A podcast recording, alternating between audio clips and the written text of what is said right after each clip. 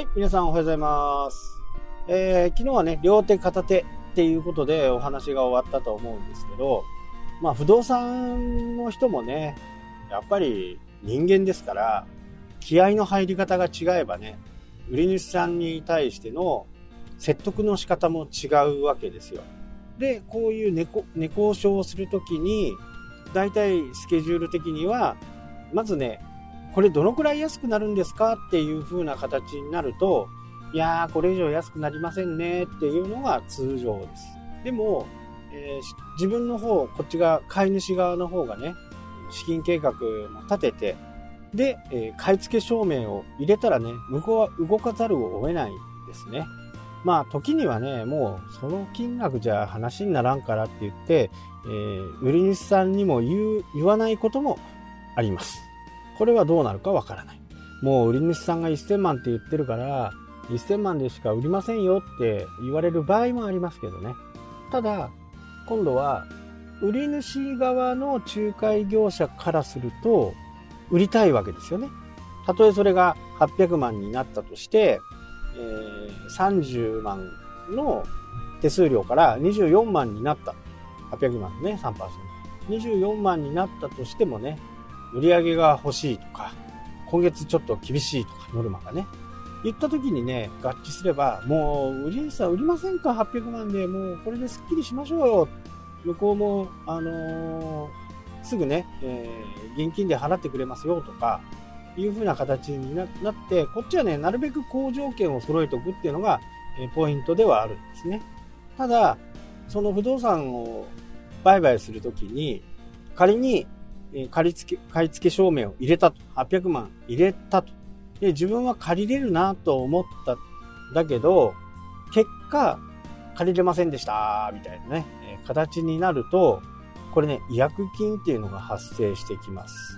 通常は 10%20% ね、手付金の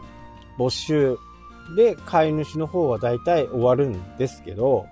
その中にローン条項、その買付証明の中に、ローン条項っていうのを入れて、ローンが通ったらこれで買いますよっていう風なね、条項をつけとくんですね。やっぱり危ないじゃないですか。みすみすね、10%、20% 取られるのも嫌だし、それを防ぐためにローン条項っていうのをつけます。ローンが通った際には買えると。ローンが不成立になった場合には買わないというふうな形なんでね、ローン条項をつけるっていうのはちょっとテクニックの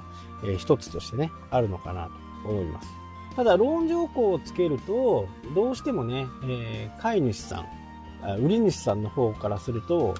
ローンダメになったらダメなんでしょっていうね、まあダメになったらダメなんですけど、そうなるとね、交渉がなかなか効かない形になるんで、そうならないような状況を作っておくということは必要かなと。あとは、売り主側のオーナーさんにね、売り主側の業者さんに、いや実はもうこれ銀行で内諾をもらってるんだと。ただ万が一っていうことがあるんで、ローン条項をつけさせてくれないかというふうな形で交渉する。で、よっぽどじゃないとね、それを調べたりはしないんだけど、こっちは誠実にやろうと思えばね、何々銀行の何々支店で申し込んでるんだと。で、ここでね、仮申し込みみたいなね、仮審査は通ってるから大丈夫だと思うんだというふうなことをね、事前に売り主側の業者さんの方に伝えておくと。そうするとこう気合が入りますからね。この辺がね、不動産を買う時のポイントでもあるから、もちろんね、現金で買えるという形になったら、やっぱり交渉するね、言い方はちょっとけど、叩ける金額も結構大きくなるかなと。売り主側としてはもう今にも売りたいわけですよ。売ってるわけだからね。1000万で売れりゃ御の字だというふうにね、思ってると思いますし、業者さん、仲介業者さんに関してもね、いやお客さん、この時期、今の時期はちょっと厳しいですよ、金額とかね下がりますよとかっていうね、話をしてるはずです、必ず。で、ちょっとね、専門的な話になってしまいますけど、専属専任媒介という媒介の契約があるんですけど、専属専任というふうな形になると、売り主さんはその業者さんを通してではないと売り買いできないんですね。買うってことね。売ることができないんですよ。これが一般というふうな形で、一般媒介契約になると、どの業者さんに売ってもいいよと、見つけてきたお客さんね。だから専属専任か一般かっていうのでもね、また対策がちょっと変わってくるんですけど、大抵は専属かなっていう感じなんでね。で、専属専任になるとどんな義務があるのかっていうと、必ず報告しなきゃならないんですね。2週間だったかな、1週間、1ヶ月だったかな。ちょっとね、仲介あんまり僕詳しくないんであれですけど、その間でどういう状況だったのかっていうことをね、売り主さんに説明する義務が発生するんですね。いや、売り主さん今月ゼロでしたと。もう全くね、問い合わせがなかったですよというふうなね、話になった時に、ここらで思い切ってね、ちょっと100万ぐらい下げてみませんかというような話になってくるんですね。で、これがちょこちょこあるようであればですね、やっぱり売り主さんも先月は100万値引きしなかったけど、いや今月ちょっとやってみようかなとかいうふうな、あと季節の問題もありますけどね、やっぱり真冬とかにね、そこを買って住むとかっていう引っ越しの問題とかね、いろいろあったりするので、いい物件は違いますよ。いい物件は違うけど、やっぱりそういうちょっと売れ残ったような物件だと、やっぱり夏場のねの状況、ロケーションも見たいし、どういう風になっているのか見たいからね、やっぱり夏場っていうのは少しは動くのかという風に思います。で、僕行った時はね、冬場だったんで、状況はさほど変わってなかったですけどね、あまり雪がなかったんでね、その辺はちょっとあれですけど、一戸建ての場合だとね、北海道の場合は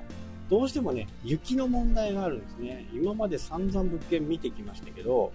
臨地にね、雪が落ちるような屋根勾配がね、昔の建物って多いんですよね。で、それを防止するためにね、雪防止フェンスを設けるとか、そんな形になるとね、購入金額より高くなっちゃうぐらいの感じになるんで、雪勾配、敷地が広ければね、どこに雪が落ちても問題ないですから、狭い敷地の時にはね、雪の勾配がどうなのかっていうのは、これはね、必ず見とくべきですね。マンションとかだったらね、まず問題はない。管理規約さえね、しっかり見ることができれば、そこに全部書いてあるんでね、それさえ見とけばいいのかなというふうにね、思います。一戸建ての場合はそこが問題かな。あとは万が一壊すっていうふうな形になった時に、どのぐらいの資金が必要なのかなっていうことをね、覚えておいた方が、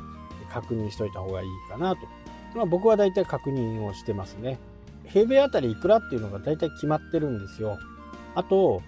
そういう古い物件とかねだと、やっぱり道路が悪かったりするんですよ。雪道って言ってね、その敷地と道路がどういう状況なのか、狭い道路ってありますよね。4メーターとかね、6メーターだったらまだいい。